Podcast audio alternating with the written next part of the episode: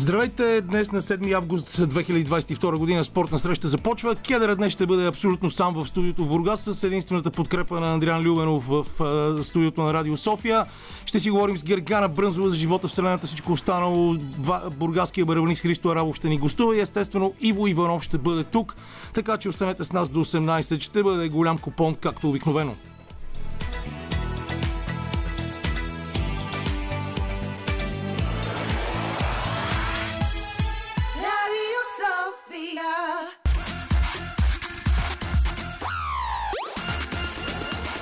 Спортна среща с Камена Липиев.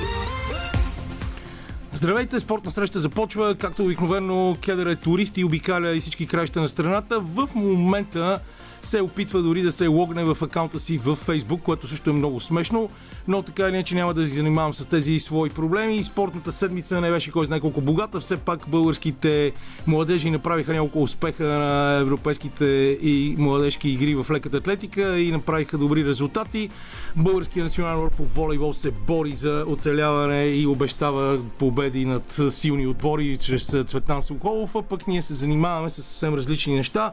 Самия аз лично тази седмица, макар и в отсъствието на редактор, а, имах доста приятни и интересни дни. Най-интересното от тях беше участието ми в кампанията първа работа, моята първа работа, която се организира от почтенска котия за приказки заедно с Социалното министерство и благодарение, благодарение на това попаднах на много интересни места, като например а, Видин и Русе, което наистина ме накара да, да се чувствам доста добре и пълноценен в тези дни.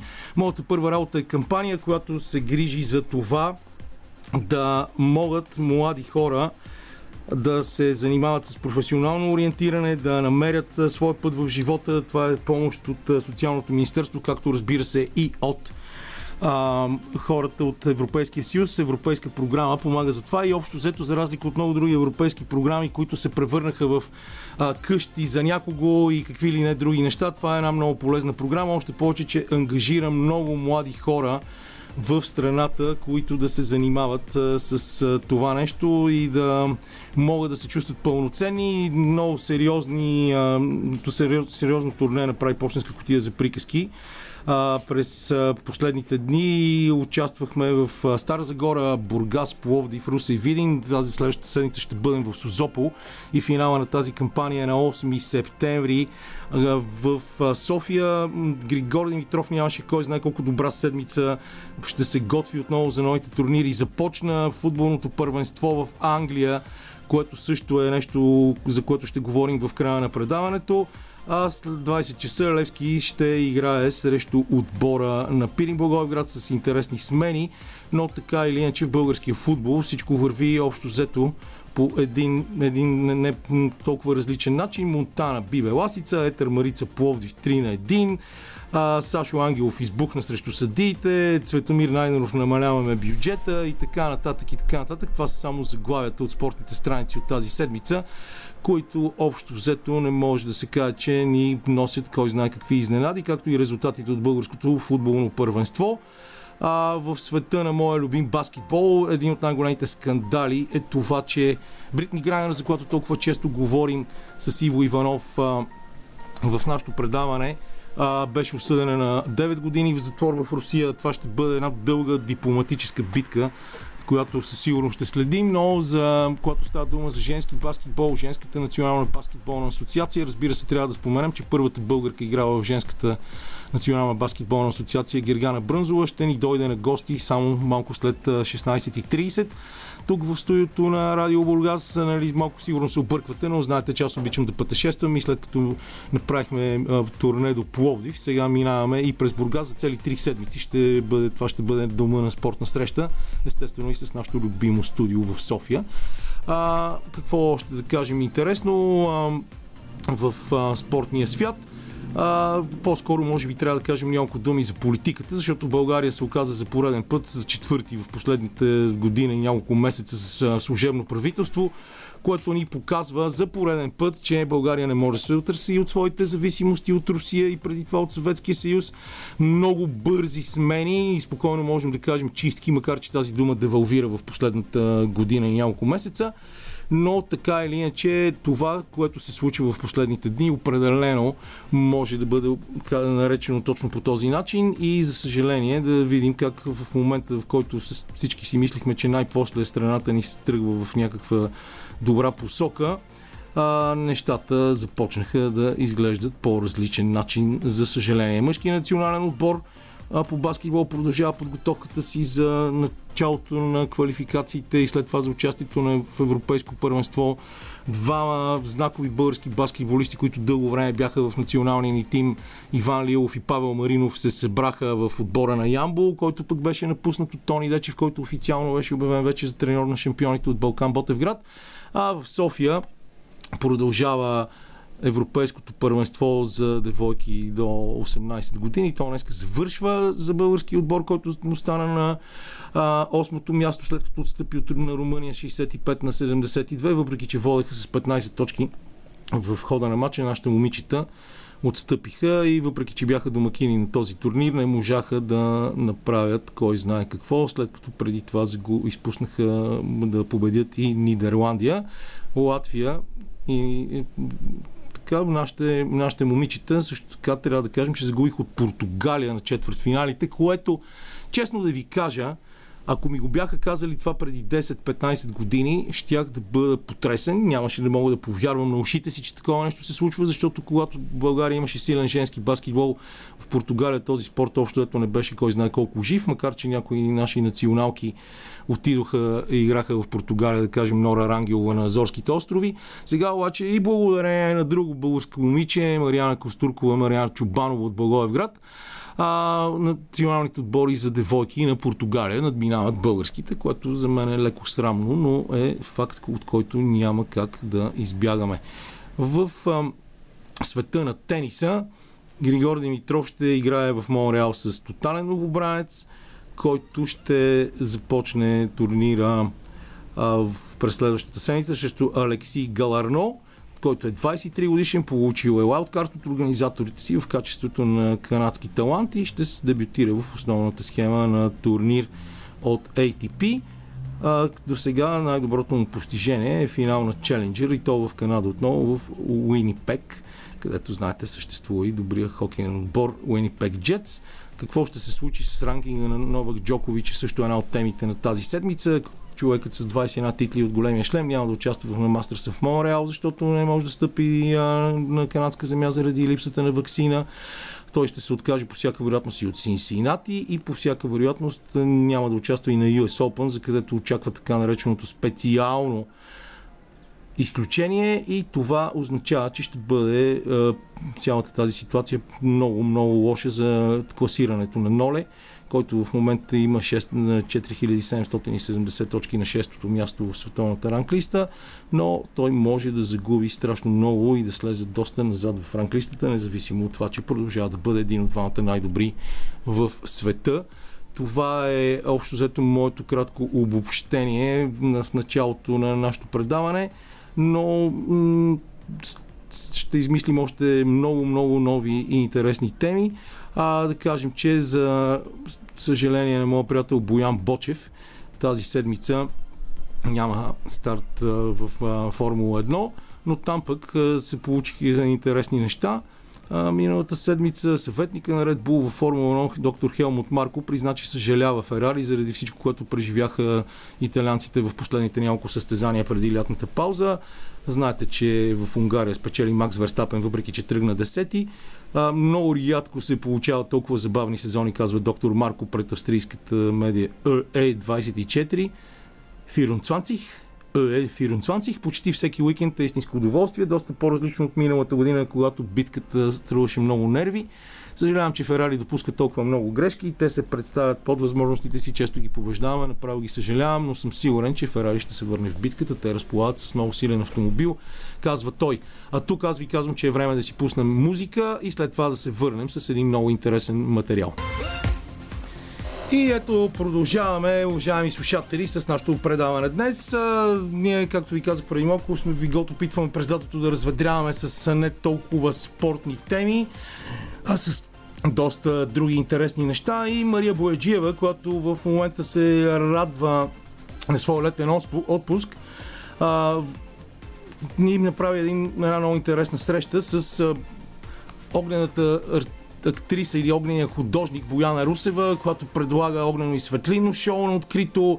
Професионалист с 14 години опит, Бояна Русева наистина е изключително интересна. Започва през май 2008 година с пой. След това е тренирала 5 години. Това започна да, да сменя всички други неща, с които се занимава, за да може да стигне до сегашното си ниво и да преподава уроци на живо и онлайн за тези, които искат да станат част от магичния свят на огнените изкуства. Но повече за това сега от репортажа и интервюто на Мария Боеджия. Бояна Русева е огнен артист. Вече има 14 годишен опит в огнени, пиро, светлинни и шоу програми на открито или закрито с разнообразие от уреди. Сега тя е на телефонната ни линия. Здравейте! Здравейте, много ми е приятно. Да, нас също ни е много приятно mm-hmm. да сте тук, да гостувате, макар и по телефона, в ефира да. на Радио София. А разкажете ни как започна всичко, какво ви запали буквално по огнените пшола, по огнените уреди. Да. Ами, значи, при мен започна всичко като, кажа, в пръв поглед уредът, който видях а, пред мен за пръв път, беше поят. И за мен беше нещо ново, уникално, различно, много красиво и ме плени просто още първия път, който го видях. И... Къде беше това? А, бях в Габрово, аз съм си от Габрово родом и там видях за този път. Даже не беше с огън, беше тренировачен пой. А, и толкова много ми хареса, че реших, че ще се науча. А, и така почнах сама да се уча. Като хоби ми почна общо взето, защото много ми харесаше. И след време, след като се развих, а, почна да се превръща в професия вече. Помните ли първия път, когато запалихте а, поя? Вече преминахте от тренировачен към истински а, огън? Да. И как, как беше? Как се случи това? Ами, доста силна емоция беше. А, така, доста силен адреналин имаше. Разбира се, като всяко нещо ново, имаше и, бих казала, малко така лек страх, но в момента, в който завъртях огъня покрай мен, просто се влюбих в това усещане, в начина по който ме кара да се чувствам, докато правя това нещо. А всъщност, нека да разкажем малко на слушателите, тъй като може би не всички са запознати, какво представлява пой? Какво е това?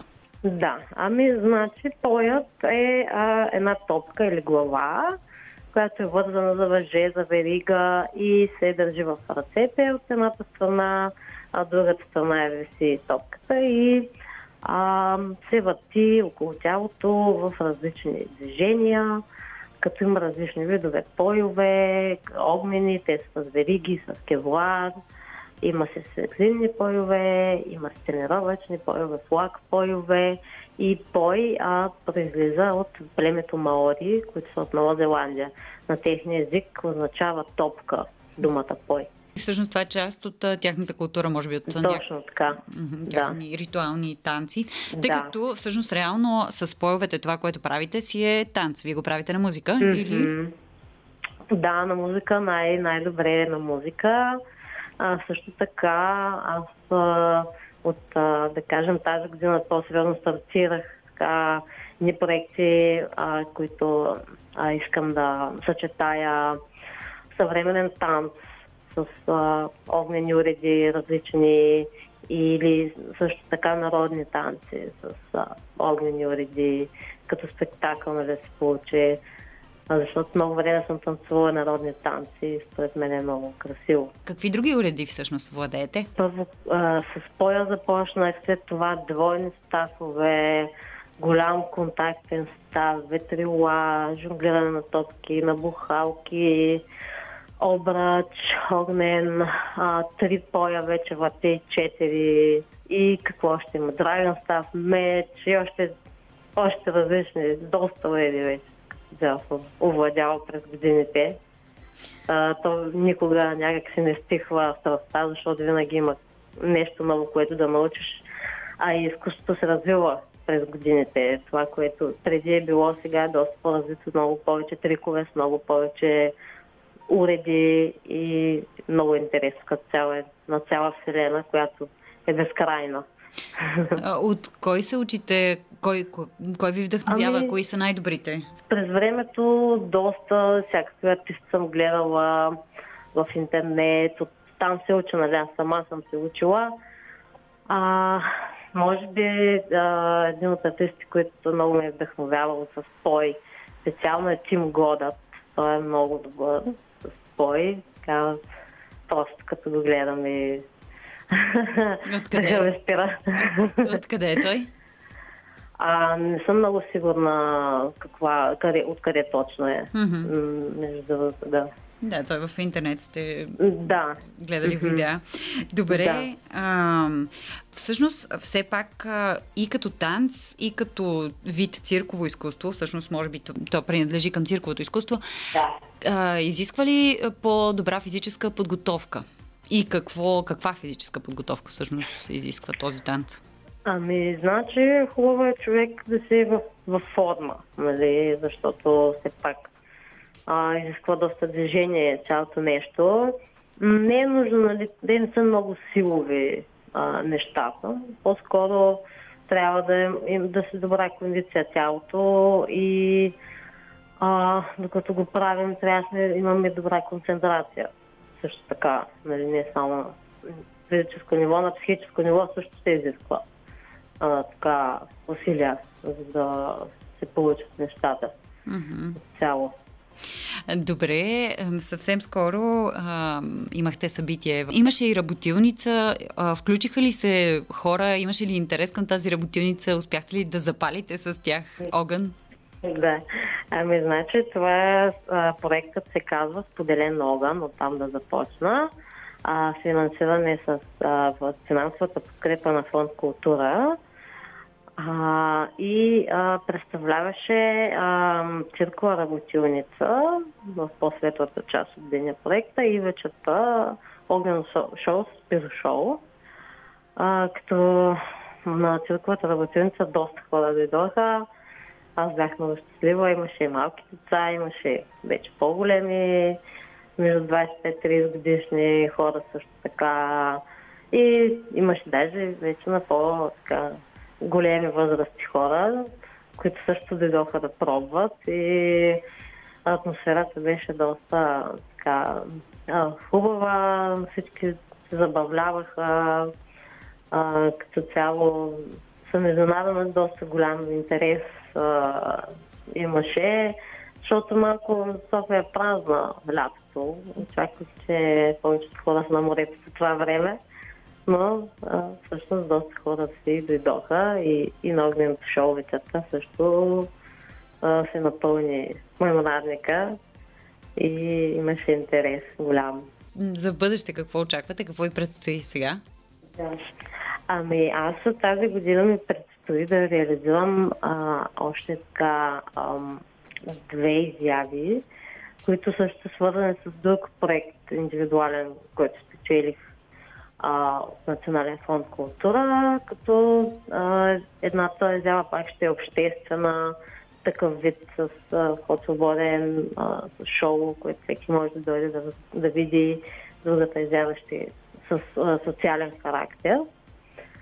Иначе а, планираме като цяло аз и групата, която наскоро а, направих с още няколко човек. Така планираме сериозно да се развиваме а, като а, умения, като а, различен вид уреди, който може да показваме на хората, а, като също така а, много различни костюми, нали, все по-големи различни шоута, искаме да комбинираме различни изкуства а, и така като цяло доста различни в различни насоки сме се насочили, като да комбинираме танца с а, огъня или пък пеене на живо с огън, магично шоу с огън и така. Звучи горещо. Да, да, точно така. Добре, благодаря ви много за този разговор. А, успех, и аз много ви благодаря. Успех пожелаваме на групата и на шоуто no. и въобще на всичко, с което се занимавате. Бояна Русева, огнен артист в ефира на Радио София.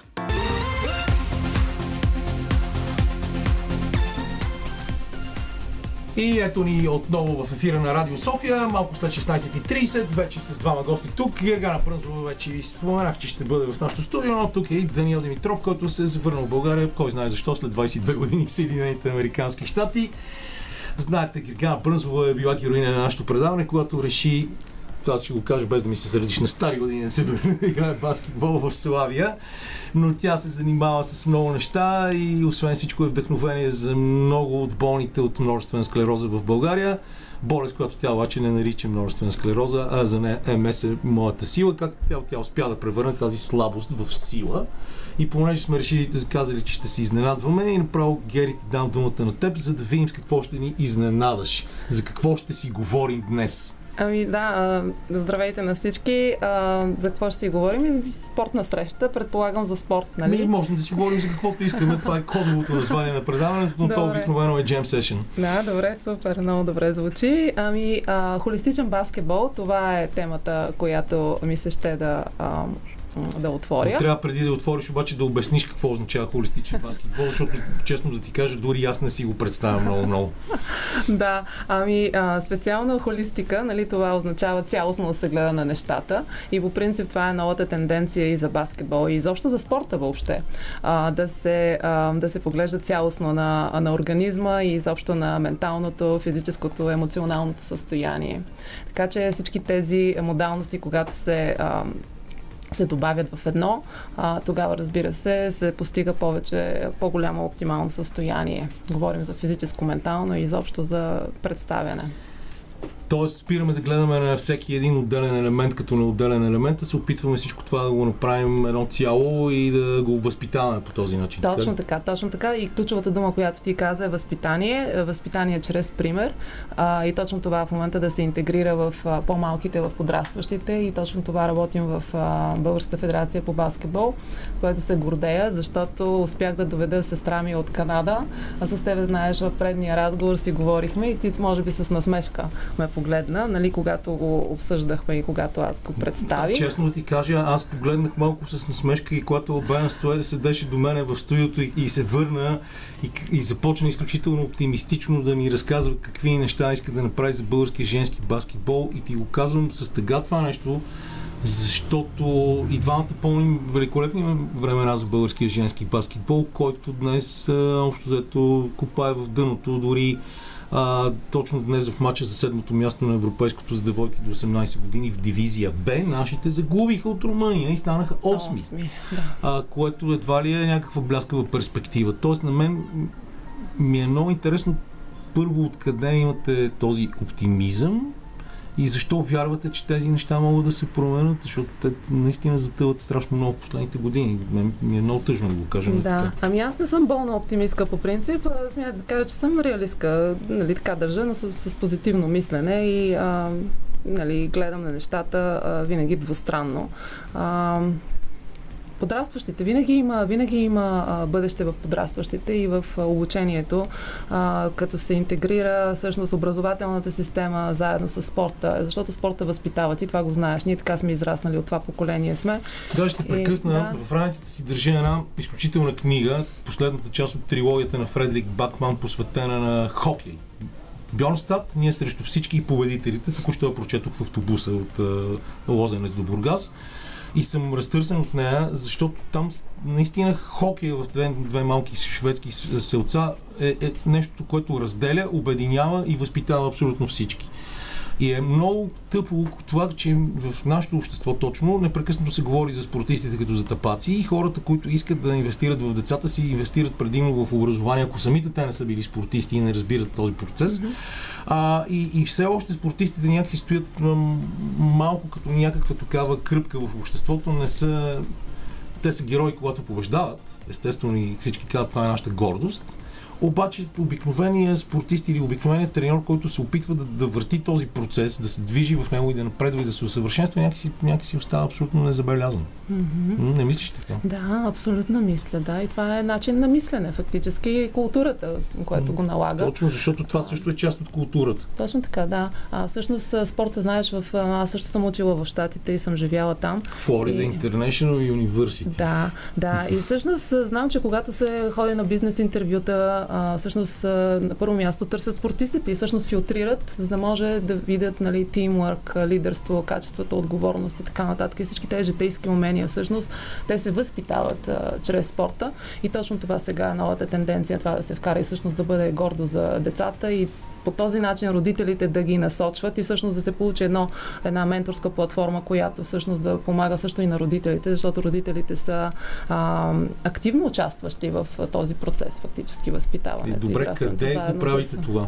Ами ние, а, така, а, ние заедно с сестра ми сме в а, федерацията. Аз съм председател на Обществения съвет, сега ще става експертен съвет, нали, това. А, а тя отговаря за стратегията за подрастващите всъщност и ние изпълняваме стратегията, която много добре се запознат нали, с а, моята организация Get Better, Стани по-добър спортно-образователните събития, включващи абсолютно всичко това, за което говоря. И всъщност сме направили една стратегия, която в момента интегрираме, интегрираме в подрастващите в направление жени в а, Има ли кой да, да посрещне, да прегърне тази стратегия и да казва да, добре, ще го направим? Да, ние сме го започнали март месец и го работим, правиме отворени тренировки и всъщност обучаваме треньорите, младото поколение треньори и всъщност новата генерация треньори, всъщност New Gen Gen, New Generation Coaches. А, да, това е всъщност. А, и всъщност така, ако чакаш нещо мащабно, мащабното се случва от малкото. Знаеш, че за да направиш една, нали, за да мръднеш, трябва да направиш една крачка напред. Да. Така че просто, нали, това Дори е. Ако... ние и Армстронг го казва това, въпреки че някой казва, че той не е стъпвал на Луната, но малка крачка за него и голяма крачка за цялото човечество. Дания, те какво те доведе в България? Как така реши да се върнеш, да избягаш от uh, Land of the Free, Home of the Brave? Ами, благодаря първо за поканата, че сте ме поканили тук да а, участвам на нали, много интересен разговор. Ами, аз мога да кажа, че до някаква степен аз съм изживял американската мечта и сега съм се върнал малко казах на шега, малко на сериозно да живея българската мечта. и мисля, че а, сега е момента много хора да се завърнат и а, виждам как има хора, които са пътували сега по чужбина, каквито и да са държави, живяли са там дали 5-10 години, дали 15-20. Има такова завръщане в България, в което а, виждам, че а, се допринася по някакъв начин а, различна култура, някакси а, различно гледане на нещата, а, някакъв а, по-такъв оптимизъм, който има в тези хора, което наистина е а, много добре. И аз се завърнал по край всичките тези неща, които станаха с а, вируси, ала, бала, пандемици. И аз се върнах а, да съм си по-близко до семейството а, и почнах да се фокусирам повече с моя бизнес онлайн, там като затворихме всичките а, офисите и така нататък. И и така, и съм се върнал, съм близко до баба и дядо. Имам късмет да имам едните баба и дядо са живи, другата баба също. И за мен е това, това е най-голямото богатство. Да, най-голямото богатство да можеш да, да видиш възрастните хора и да, да черпиш някакси от опита и от добрината им, защото те обикновено точно в този период от живота си, може би това са най-добрите хора, които може да срещнеш. Определено да, а, най-вкусно готват и със сигурност аз а, също съм а, на, на възраст, на която мога да оценя всичките тези неща. Нали знаеш, че някой път, като си по-малък, не, всеки иска да бяга от майка си, от баща си, от семейството, нещо. Това е задължителен период, не, не може да не минеш през него. Да. И, а, но аз съм на периода, който аз искам да да, да съм покрай тях, да помагам, да хода на село както мога и с каквото мога да помагам и да съм полезен и така да ги разпитвам за техния живот, какво е станало за миналото, как са израсли в България, как е сега тук и така нататък. Това не ми е абсолютно интересно и това и на колко години замина за Америка? 10 годишен. И съм Тоест се върнал. си заминал с семейството си? Да. И Ясно. 26 години по-късно съм се решил да, съм, да се върна за сега тук. И какво е, каква е връзката сега? Обясни. Интересното, да, Да, интересната сега връзка. каква да, е връзката, знаеш, защото- Ти, да, ако се запознат, нали, с моята някакси мен история. се струва, че Дани съм го виждал много пъти, явно може, това не, е- не е, е толкова вярно. Да, чакай, усещане. чакай, ще да, ти кажа, да, обясни, да. защото той изобщо не, не, не говори за това, да. А, но, а, да, нещо, което ни, а, ни приближава, всъщност общото е, нали, баскетбол. Всъщност той играе баскетбол, пропусна да каже това. А, всъщност, а, кайтсърфинга всъщност ни, ни, а, ни запозна, а, защото знаеш, че аз а, това е една от, една от нещата, които си ги бях сложила в списъка, а, че трябва да покорявам и предизвик, предизвикам. Така че а, а, когато реших, че ще се запозная с, а, с това предизвикателство, той се появи всъщност и ми е а, учителя във водата а, и в кайтсърфа. Холистичен кайтсърф ще има. А, не, искам, аз това искам да кажа. Да. Той се смее вече, защото знае за, за преживяванията и изживяванията в водата и какво се случва и за учебния процес всъщност. какво се случва. Аз се върнах първи клас. Той вчера ме пита на колко години се викам на 7.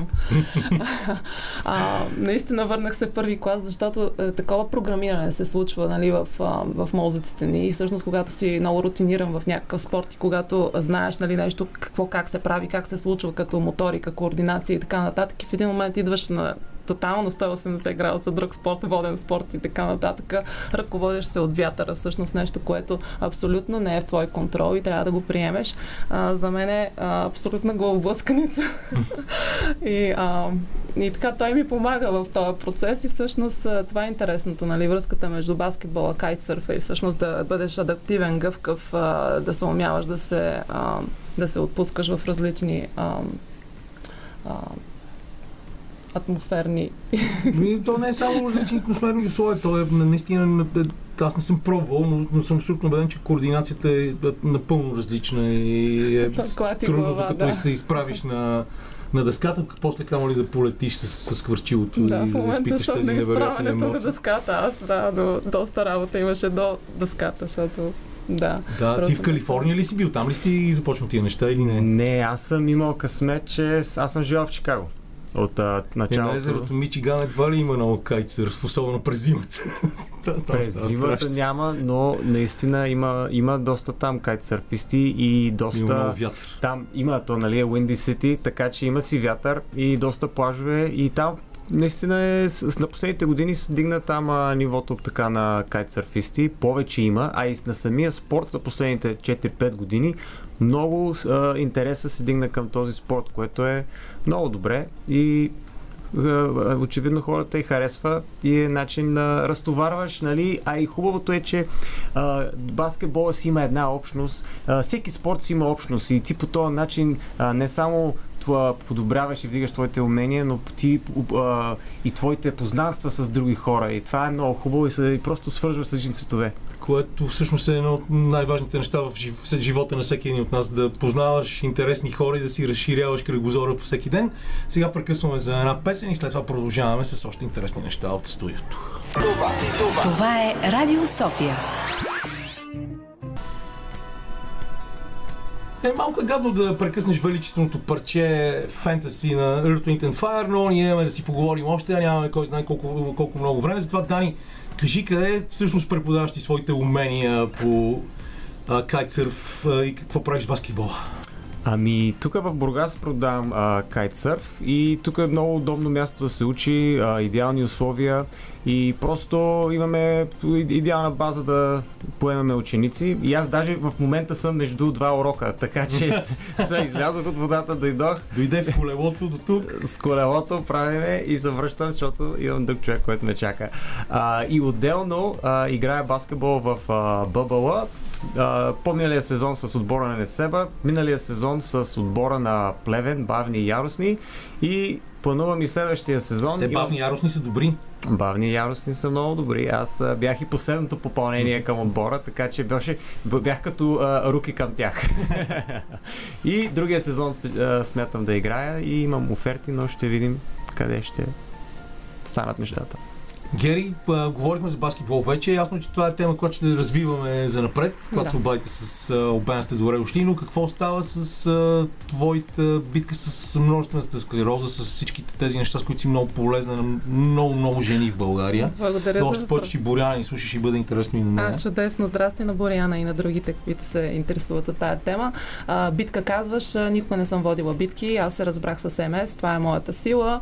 А, така го преподавам, така го живея. А, всъщност това е едно състояние, което е абсолютно обратимо а, и е нужно да има настройка на ума, на съзнание, има движения, а, храна и а, грижи за себе си. Значи, всъщност, връщане към автентичното, към себе си и точно това са програмите, които правя аз. А, работя в студиото си, онлайн и така. Всъщност тази пандемия повдигна всичко това и а, е по-лесна връзката дори и онлайн. Работя с доста хора, а, но това е всъщност, което се възпитава. А, и наистина хората а, търсят, нали, имат някакво текчение, имат а, нали, тъга в а, тази диагноза, като а, им е поставена. А всъщност това е едно състояние, Много което... често, която и да било диагноза, не говорим дори само за тази, е шок. Точно така. И ако не свикнеш да живееш с това и да знаеш, че в крайна сметка каквато и високо квалифицирана медицинска помощ получаваш, ти си човека, който може да се извади от тази ситуация, тогава не разбираш точно, не можеш да, да продължаваш да стоиш оплашен и, и, и, и често губиш.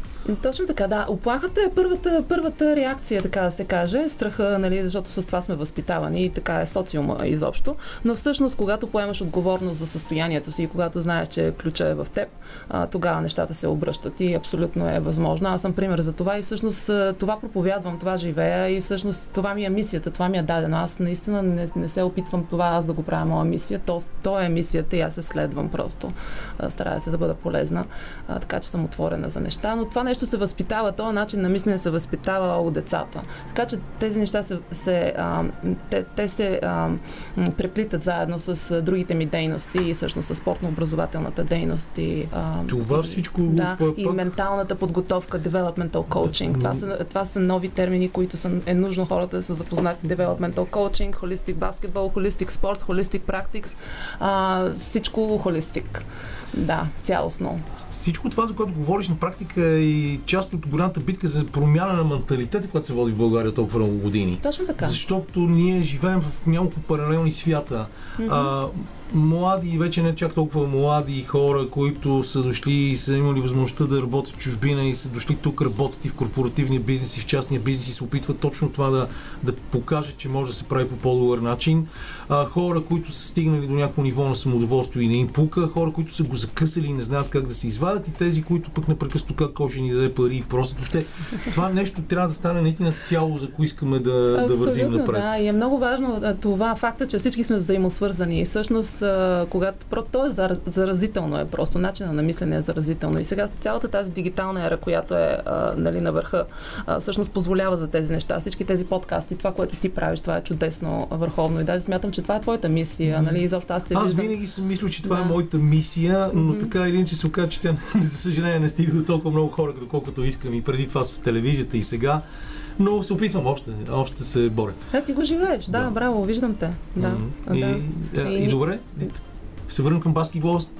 Ти, ти, ти, не смятате ли, че ба- баскетбол има страхотна общност, която обаче е толкова разпокъсана, че много хора не знаят за другите, че съществуват. И това също е Точно необходимо така, да, точно да, така, да го имаме точно, да. баскетбол. Много, много ти благодаря за това, че говориш за общността и с това с Дани сме се говорили всъщност. а, И а, а, такива хора като него всъщност е нужно да, да бъдат нали, в баскетбола и а, да обучават. А, и всъщност а, това младо поколение, по-различните хора с, с опит в чужбина и защо цялата тази глобализация всъщност да я съберем тук и всъщност наистина да, да бъде тази взаимозави, взаимосвързаност и така и взаимозависимост всъщност се случва между нас. Това трябва да го знаем и така да поемем отговорност.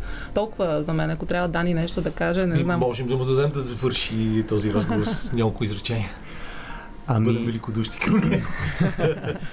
ами, аз мога да кажа, че а, определено имах върху какво да се работи в а, баскетбола, но аз мисля, че има огромен потенциал, защото а, наистина може да се развие. Много хора има, които имат желания, но трябва да се направят условията и трябва да се хване наистина малото поколение, защото виждам, аз играя и по училищата, и по различни места, събираме се с приятелчета и виждам, че има някакво желание, но трябва да има организация, трябва да има насока, трябва да има система, иначе ние ги изпускаме тези хора. Но няма как да надградиме, ако няма тази организация и тези условия. И много. И двете трябва. Защото точно така. Аз ще завърша тук само с това, че през 2005 година, по време на Европейското първенство по баскетбол, в квартирата, която наемахме заедно с Елена Бойчинова, която сега престаше на Българската федерация mm-hmm. по баскетбол, бяхме събрали наши приятели. За съжаление, по-голяма част от тях не дойдоха, които, тези, които бяхме поканени, но с Иван Ценов, Марин Докузовски, който е, всички знаят много добър македонски треньор и Данчо mm-hmm. Колев стояхме и цяла нощ говорихме за това, че най-голямото, най-важното нещо, което трябва да направи федерацията, да изгради система, която да бъде като системата за обучение в училище. До този момент има програми, Росен Бърчовски написа програма, но за съжаление те не се прилагат или ако се прилагат са на много малко места. Но на мен беше много приятно. Даниел Димитров, Гиргана Брънзова бяха на гости на спортна среща при нашото гостуване в Бургас. Т.е. те са домакини, аз съм гост в тази ситуация. След 17 часа ще пробваме нови технологии за откриване на Иво Иванов в Съединените щати, така че останете с oss. Нас. Спортна среща продължава и след 17, след интересния разговор с Даниел Димитров и Гергана Брънзова за холистичния баскетбол. Сега ще се опитаме да видим какво е виждането на Иво Иванов след малко по телефона. А, той казва, че ни е чувал, но ние ще продължим да го набираме. След това, разбира се, в последния половин час на предаването ще си поговорим за английски футбол и музика с барабаниста на легендарната бургаска група Celebration Христо Арабов. До 18 часа в ефира на Радио София ви чакат още много приключения и изненади с мен Камен Липиев, така че останете с нас.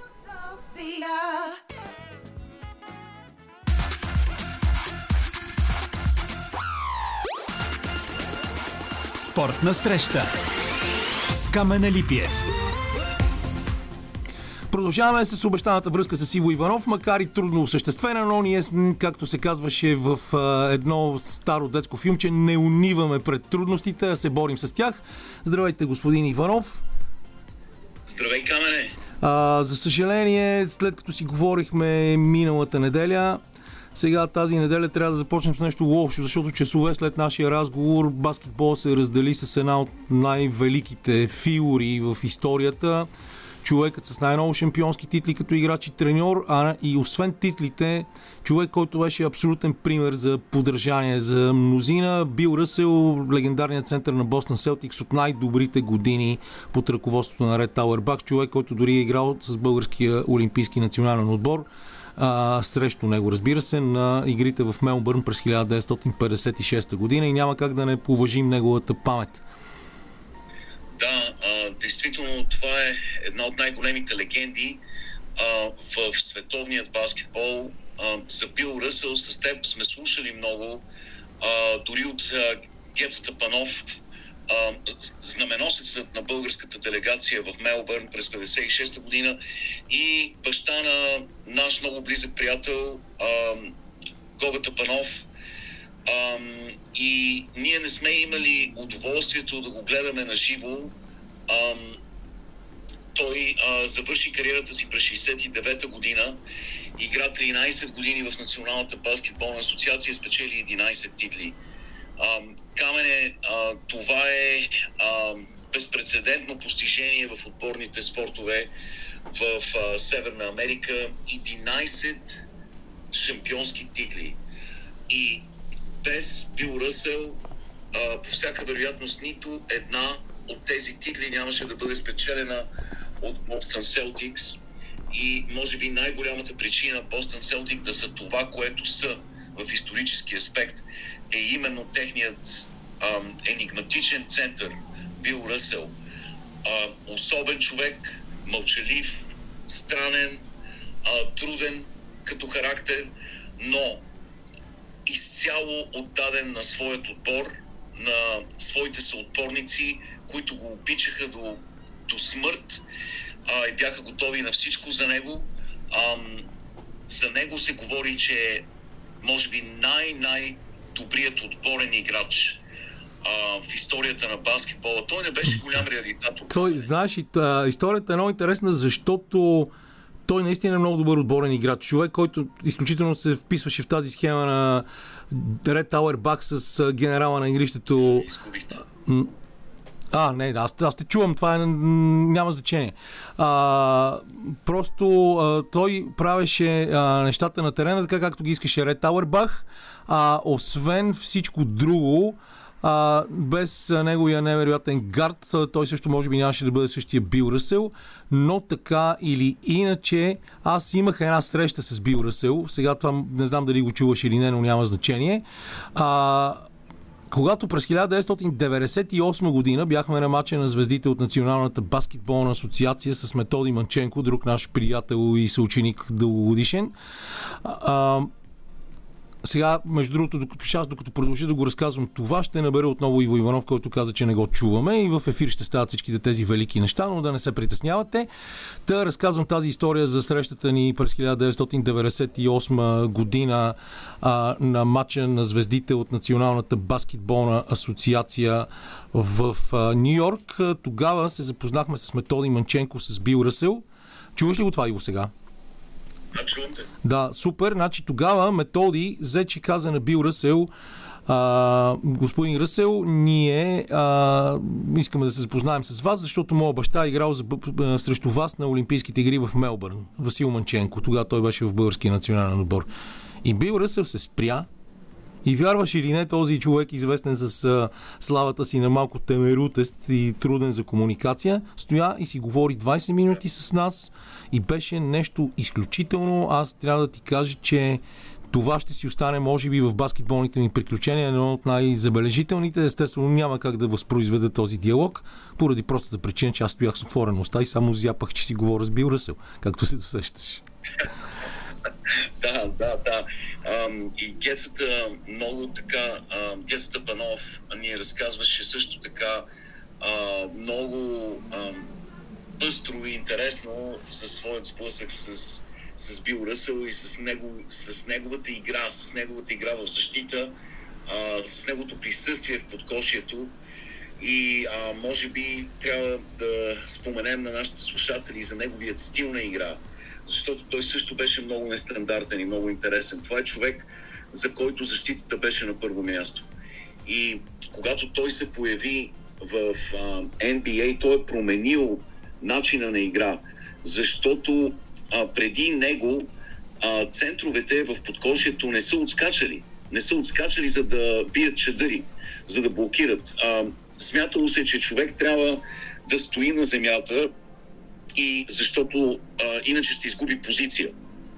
А, Бил, се, а, Бил Ръсъл е започнал да се вдига от земята, да използва дългите си крайници и феноменална скорост. Той е бил много експлозивен, за да блокира ударите и а, по негово време се, са, са променили правилника а, на игра, за да не може топката да бъде блокирана след като е достигнала върхната точка в траекторията си. А, тъй като той е бил като вратар пред, а, пред коша. По време на кариерата си не е бил кой знае какъв реализатор. Това се знае. Той е вкарвал 15-16 точки на матч, понякога а, 20, а, много рядко над 30 точки. И знаеш ли, когато Уилд Чемберлейн се е появил, а, на хоризонта. Сблъсъците между двамата са станали легендарни и Уил Чемберлейн е бил неизменно по-впечатляващия от към статистика играч. Но отборите на Бил Ръсъл винаги са печелили. И това до някъде а, до голяма степен се дължи на факта, че той подчиняваше играта си на отборното начало. А, с неговата комбина с Боб Кузи е легендарна, защото той, овладявайки топката под коша, винаги е знаел във всеки един момент къде се намира Боб Кузи на игрището и е подавал дълги пасове. Те са на практика а, създали бързата атака и са имали най-ефективната а, ефективното бързо нападение бърз пробив. С един единствен пас към Боб Кузи Бил а, Ръсел е създавал а, мълниеносно нападение. И то по време, по времена, когато тази игра е била значително по-бавна и доста много, много, много по-различна, отколкото сега. Аз ти предлагам тук сега си пуснем една песен, да, после ще кажем още две думи за Бил Расел и Уил Чемберлейн и естествено пак ще трябва да си говорим за 9 годишната присъда, която Бритни Грайнер получи в Русия. Както винаги в нашото предание си минаваме с здрав фънк и се забавляваме дори когато не водим разговори. Все пак трябва да има и музика по радиото, както знаете.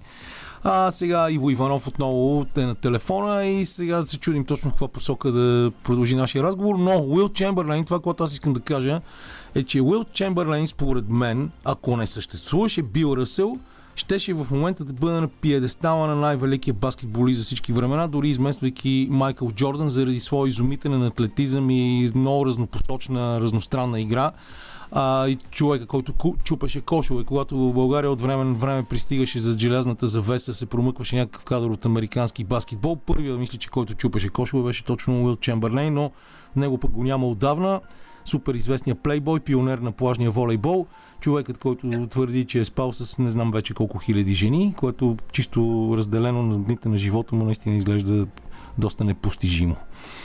Да, да, да, той а, действително беше уникален атлет, но едно от нещата, които му се изплъзваха постоянно беше титлата и победа над отбора на Бостон Селтикс. Просто Чемберлен играеше в а, слаб отбор в Филаделфия. Срещу великолепен отбор на Бостон Селтикс, който включваше не само Ръсъл, но и споменахме Боб Кузи, Джон Хавличек, Кейси Джонс и така нататък и така нататък. Това са все играчи, които попаднаха в залата на славата.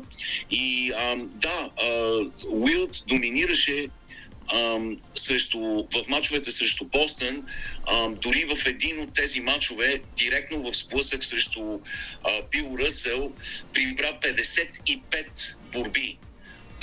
Което звучи нереално а, и то точно срещу, срещу Бил Ръсел, но знаеш ли, отбора му загуби с 12 точки mm-hmm. в този матч.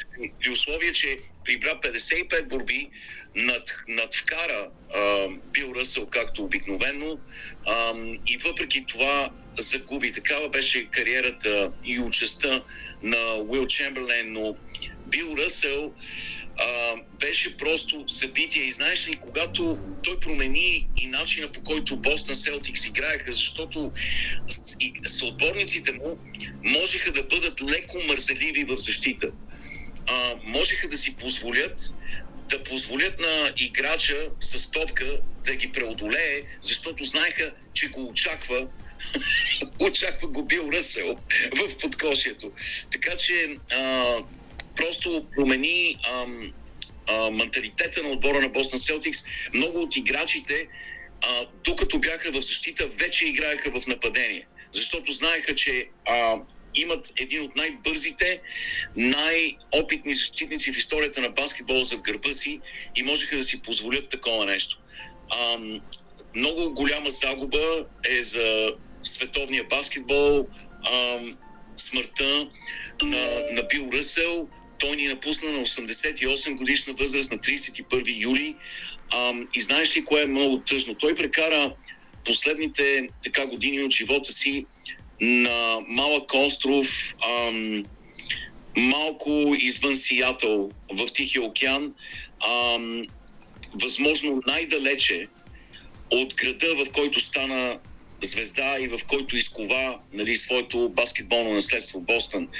Той не обичаше Бостън, не обичаше града Бостън. В този град през 60-те и 50-те години той се сблъсква с яростен расизъм от началото до края на кариерата си.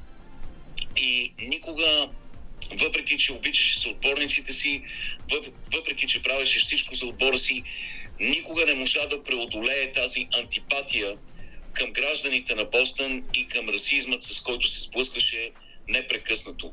А, до, до последно той беше обожаван от а, съотборниците си, а, които ходиха да се виждат с него, прекарваха много време с него, и а, неговото наследство е не само баскетболно, но и а, така гражданско, защото той посвети голяма част от влиянието си а, на социални, а, за социални каузи.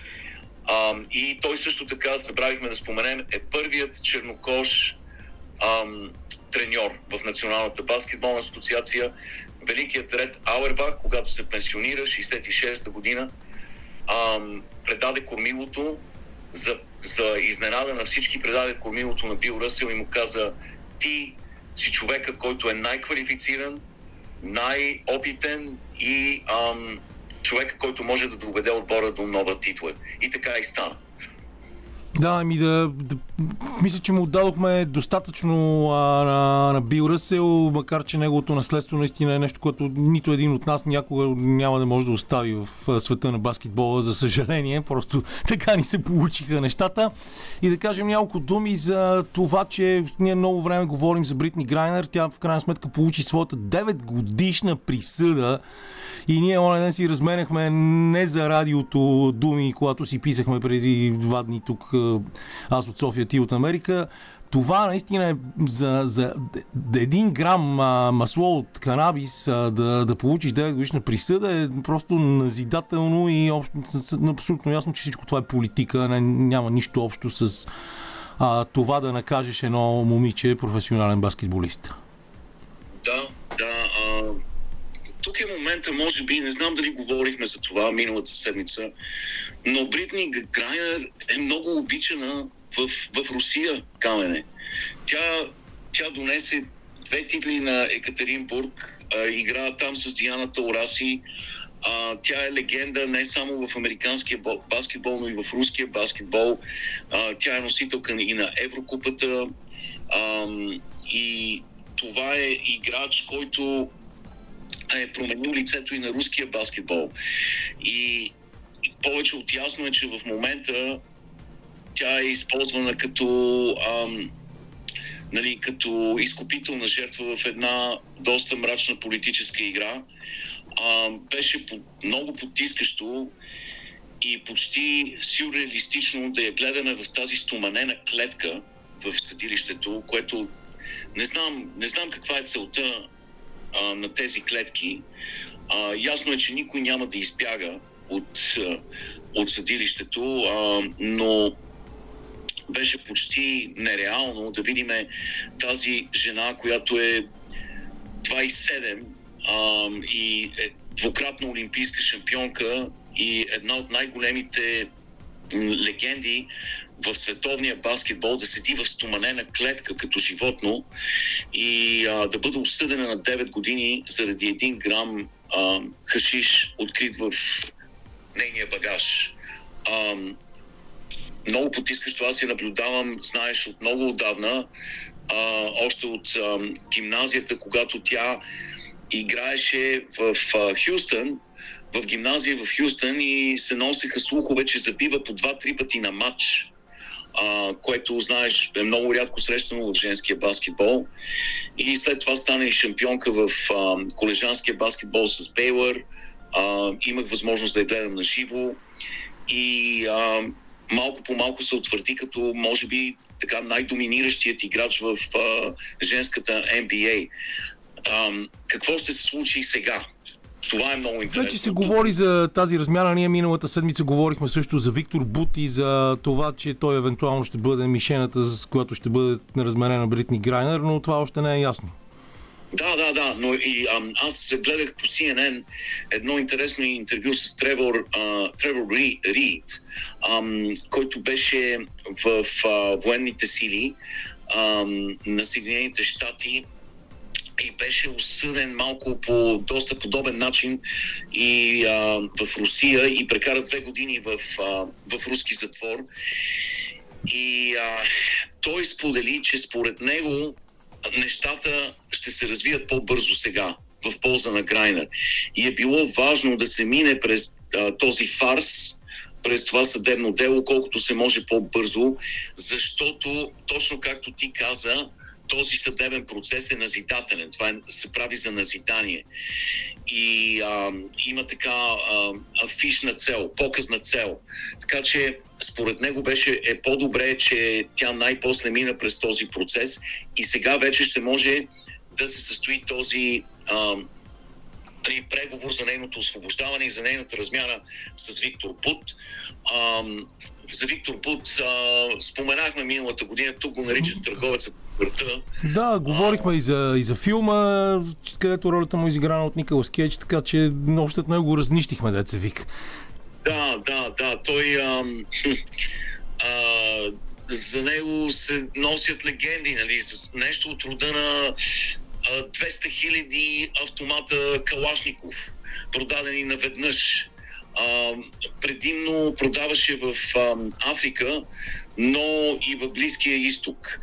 И също така той а, беше и човека, чрез който се продадоха доста противовъздушни ракети. Ам, и а, освен, нали, освен търговията с оръжие, естествено става дума и за колосална операция за пране на пари. А, той е имал ам, а, транспортни, транспортно-самолетна фирма. Фирма за, за транспорт с самолет, с самолети. И използвал тази фирма, за да като прикритие, нали, като фасада, за да може да продава оръжие. Той е доста колоритна личност. Не случайно имаше филм с а, Николас Кейдж, говори 6 езика. А, нали, като не става дума нали, за руски, сръбски, български и така нататък, става дума за арабски, китайски, фарса, нали, и то перфектно. Той е полиглот, бил е в армията, е работил като преводач. А, и тази личност осъдена на 25 години затвор. А, тук от известно време лежи в а, федерално, федерален затвор в а, щата Илиной. А, максимално пазен а, затворник е. А, така, един от затворниците в Съединените щати, който се смята за а, така, най, а, най-опасен като, Да. нали, като личност. Ми, Така че- добре, Соколче, да, ще видим дали това ще стане. Просто тук вече трябва да, да, да те прекъсвам и да ти казвам чао, така се развиват нещата. Но да, да, всичко това е, това е сага, която може да направи нов филм за, за Виктор Бут и, и Бритни Грайнер. Общо ето там върват нещата. Ще има нов сценарий, книги, пари ще се печелят това. Да, и тази рокада предстои камене. Просто се играе шахът в момента и ам, според мен следващия месец ще се случи. Ще имаме смяна на фигурите. Добре, благодаря ти много хубава седмица. Другата седмица отново от Бургас. Надявам се с малко по-добри условия. Това беше Иво Иванов, малко музика. а След това Христо Арабов влиза в студиото. И след като си изпълнихме и квотата за българска музика, с това много яко парче, както и с пак е време за море в началото на предаването. Ние сме си на морето, за нас винаги е време за море. Казвам добър ден на моя много добър приятел и както се казва направо а, Христо Арабов, бра- барабанист на легендарната бургаска група Celebration, но също така човек свързан много с футбола и въобще с спорта. Още повече, ако си спомнят някой от вас миналата година, когато тук ни гостува брат му Венелин Арабов, хорист в Ласкала, си говорихме и за техния баща, който е, чийто глас е символ на спорта в Бургас в продължение на десетилетия и дори преди малко Гери Брънзова веднага се сети. Но каза, ние му викахме Арабов, а не Арабов. Това няма никакво значение. Ице, здрасти, добре дошъл. До сега гледаше Манчестър Юнайтед. Здрасти, Май се зле. Да, много се зле. Първото по време някаква мъка. В смисъл всички очакваха Ден Хак да започне новата евра в Юнайтед, но за сега ерата почва много бавно. Брайтън абсолютно доминираха. Имаха по-опасните положения. Гледам, че Манчестър са върнали един гол. Дано да има пак а, Фърги тайм накрая. Е, Фърги тайм, без Фърги, то никога не може да бъде Фърги. Както знаеш. Ето това е станало емблема на Олд Трафорд Да, последните минути. Алексис Макалистър го е вкарал този гол в 68-та минута. Но ние всъщност, когато се разбрахме онзи ден, че ще ни дойдеш на, на гости, ние не сложихме никакъв а, формат на това гостуване. Това ще скачаме от тема в тема. Ти си фен на Челси, в крайна сметка. Точно така. Челси измъкнаха вчера победа с 1 на 0, голяма мъка. Да, много, много измъчена победа, остискана отбор, който не е готов физически за сезона все още, с а, доста пр- проблематична предсезонна подготовка. Някои от големите звезди на отбора също не можаха да пътуват до щатите заедно с отбора, тъй като бяха отказали да се вакцинират, а в щатите, както всички знаем, все още се иска задължителна вакцинация да влезе в държавата. Така че, нека го наречем двигател на отбора Нголо Канте, не пътува за щатите с Рубен Лофтовчи, който направи доста приличен сезон миналата година и много надежди имаше за него тази година. А, отбора не беше много готов, но се оказа, че съм големи късметли според мен, че първият матч беше срещу Евертън, срещу когото те последните 4 години нямат спечелена точка на техния стадион в Ливърпул, но този Евертън беше най-слабия Евертън, който съм виждал от много години насам. Въпреки, че един от героите в моя живот, Франки Лампард, легенда на Челси, в момента е треньор. Според мен Франки няма много какво да направи с този отбор за момента. И това беше късмета на Челси, според мен да играят с един доста безапевертън, който нямаше чист нападател даже в състава и дори в резервите, така те и завършиха мача без да тръгнат да опитат поне накрая да вземат точка. Така че е, труд, трудно начало на моя любим отбор. Да се надяваме, че физическата подготовка ще бъде по-на ниво в следващите матчове, защото следващия матч е много а, интересно предизвикателство. Това е лондонско дерби с Тотнам. Добре, че е на стадиона на Челси. Историята говори за това дерби винаги за Челси. Легендарният сега... шеф на фен клуба на ЦСК в Банско Лазар Бенинг, той пък е много голям фен на Тотнам. Другата седмица, ако Тотнам биеш и ми звъни по телефона със сигурност да ми каже Керче. да, ами то ще е историческо, защото Тотнам мисля, че в ерата на Висшата лига нямат нито една победа над Челси на Станфорд Брид специално в Лондон. И да, интересно ще е. Тотнам със страхотна форма. Аз им гледах първия матч откриването на сезона. Много добра игра, може би най-стабилна отбор от цялата Висша лига в момента, в най-добра физическа форма и менталитет. Както знаем, Антонио Конте винаги предава един особен, особен блясък в очите на собствените си играчи. Прави отборите изключително организирани. Там няма случайни неща никога. И дори когато губи, той губи по неговия начин трудно може да го разбиеш този отбор. И ето сега идва момента, в който след като изнесе тази лекция на тема футбол, трябва да те попитам как ти, музикант за цял живот, музикалното училище, а, консерватория. Не, консерваторията му скъсаха на 13 да, конгрес при такива да, други времена. А, и свирене насам на там, общо навсякъде в Европа и, и тази любов към спорта и към футбола, защото тя те прави запалянко от много години насам. Да, и да, дори когато имахме възможността да ви гостуваме на кораба преди 4 години, ти пак гледаше матч на Челси. Да, ами цялата любов а, към въобще спорта, аз не мога да кажа, че обичам само футбол, идва от а, преди малко споменатия, Бог да го прости баща ми, Иван Рабов, който също като мен е бил спорт и музика. Моя баща като... И като мен. Да, да, и като тебе, точно така. Моя баща като е бил много, много млад, се е занимавал с футбол, сериозно, тренировки и така нататък и тогава се е формирала операта в Бургас, все още е била нищо. И тъй като той е един от създателите на операта в Бургас, е бягал няколко пъти от тренировки, за да ходи да пее. Накрая треньора му дал въпроса ребром. Сега трябва да избереш. Спорта ли ще бъде или музиката? Е, в неговия случай той е избрал музиката. И ми в твоя. Да. И в случая на брат случай. Точно така е. В случая на брат ми също. Майка ми, между другото, малко известно, е, че също е била спортистка. Тя е била баскетболистка. Ми, правилният спорт. Точно така. Баскетболистка. Поздравява, тя трябва да ни слуша сега. Да, и също е била а, дълга скок. Нали, колкото и да са били тогава възможностите на българската лека атлетка, защото ние говорим за едни много-много далечни времена, да е жива и здрава, тя е почти 90 години, дано да наслуша и да се чуи нейните спортни заложби по радиото. Да. И оттам а, тръгва моята любов. Между другото, само да спомена, че малкият ми син също беше между спорт и музика. Той пееше дълго време в един известен а, бургаски детски хор, да не споменаваме много имена, сега да не знам. Споменавай да никакви грижи. Да, в Морски песечинки беше доста дълго време, които всъщност създадаха след това Фортисимо и все още са си известни нали, е, е, известни хора, известни звезди, защото с звезди те прославят България в цял свят. Мисля, че два пъти са световни шампиони по хорово пеене. Само, че той беше в по-малката възраст и доста добре справяше, но в един момент трябваше и той да избере, защото също футбола е в кръвта му.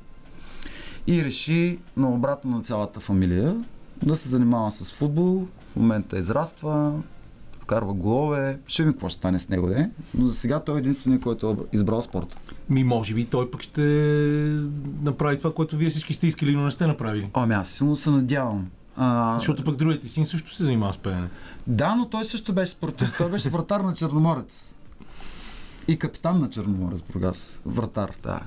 Но и той избра музиката. Той също е класически певец. А, няма лошо дано да успеят децата, още децата да успяват. Дано Йоан да прокара и спортната линия в фамилията. И според мен, да ти кажа, и двете неща са м- доста трудно постижими. Знаеш, това- това, което много хора не искат да приемат, когато аз се опитвам да им го разкажа, но ти сега можеш да потвърдиш това, което аз ще кажа или да го отречеш. Спорта и музиката, независимо от това, че технологията на нали, целият процес на развитие е много различен, си приличат изключително много. И на двете места трябва да започнеш от рано, трябва изключително много да работиш и това ти се свързва целият живот, независимо, че спортната кариера приключва по, по, доста по-рано, отколкото тази на един музикант. И трябва всеки ден да се бъдеш във форма и да се развиваш, и да се развиваш, и да се развиваш, защото ако си повярваш и помислиш, че си много велик, всичко приключва. И, и това са супер, както и балета, да кажем, по същия начин. Тук преди време Розана ни гостува също, Розана Дикранян, която е, пък се занимава с полденсинг и балет в Бургас. А, и всичките тези неща са свързани с много сериозни физически усилия, но и с много сериозно напрежение. Значи, според мен, а, те са изключително свързани и заради друго, за да въобще да се формираш като музикант или спортист, от малък ти трябва да имаш дисциплина. Дисциплината е определящо нещо за двете неща. Колкото и много талант да имаш, и в двете неща само с талант не става, то пък и без талант не става. И ам, аз говоря с а, много хора, принципно музиканти и по-млади музиканти, към които имам огромно уважение, защото аз не съм от тия хора, които казват, тебе, тия сега младите нищо не могат. Напротив, имам страстна надежда в а, идващите поколения, че те ще направят нещата по-добре от нас. И винаги, когато говоря с по-млади музиканти, не че натяквам, не че съм едва ли не се явявам като някакъв ментор, но винаги им казвам, че а, таланта наистина е една малка определяща част. И ако ти нямаш съзнанието, дисциплината най-вече и нужната подготовка, ставаш един от многото в огромното сиво море, което се опитва. Мисля, че проблема специално, понеже заговорихме в началото за футбол, може да е английски футбол, България е, че ние попиляваме, попиляваме и не само ние като общество и като спортни организации, но самите млади футболисти попиляват таланта си по съвсем други изкушения и то много от малки, които след в един момент са смешни. Всеки има време, е, всеки ще намери време в този живот да се забавлява, но наистина ти си прав. Тези две неща, спорт и музика, са свързани много повече, отколкото хората по принцип очакват, че са. Сега ти предлагам да си пуснем една песен, а след това да си поговорим за групата Celebration, която оцелява 30 години На сцена, на да. сцената. Точно Това е нещо легендарно. Това е Радио София. Гласът на столицата. Don't Mess With Love ни предупреждава Джеймс Морисън. Ние с Христо обаче тук ще си продължим да си говорим за групата Celebration, защото това е пример също за битка за оцеляване в продължение на 30 години. Абсолютно. Група, през която минаха много хора, които са някакви фактори в българския шоу бизнес. Някои държат популярни клубове във Варна, Да. а, други пеят, трети се занимават с някакви други неща, а пък COVID да превърна Христо и други негови колеги също така и в продавачи на алкохол Да. в известни магазини. Тоест пътят е сериозен и интересен. Много интересен пътя, честно казано. А, COVID беше много труден период за абсолютно всички в шоу бизнеса, защото това беше, може би, най-ударният бизнес. Един от най-пострадалите бизнеси в България. Но пък човек трябва да изпробва неща. Аз съм много доволен, че започнах да се занимавам и с продажба на вина, въобще алкохолни напитки.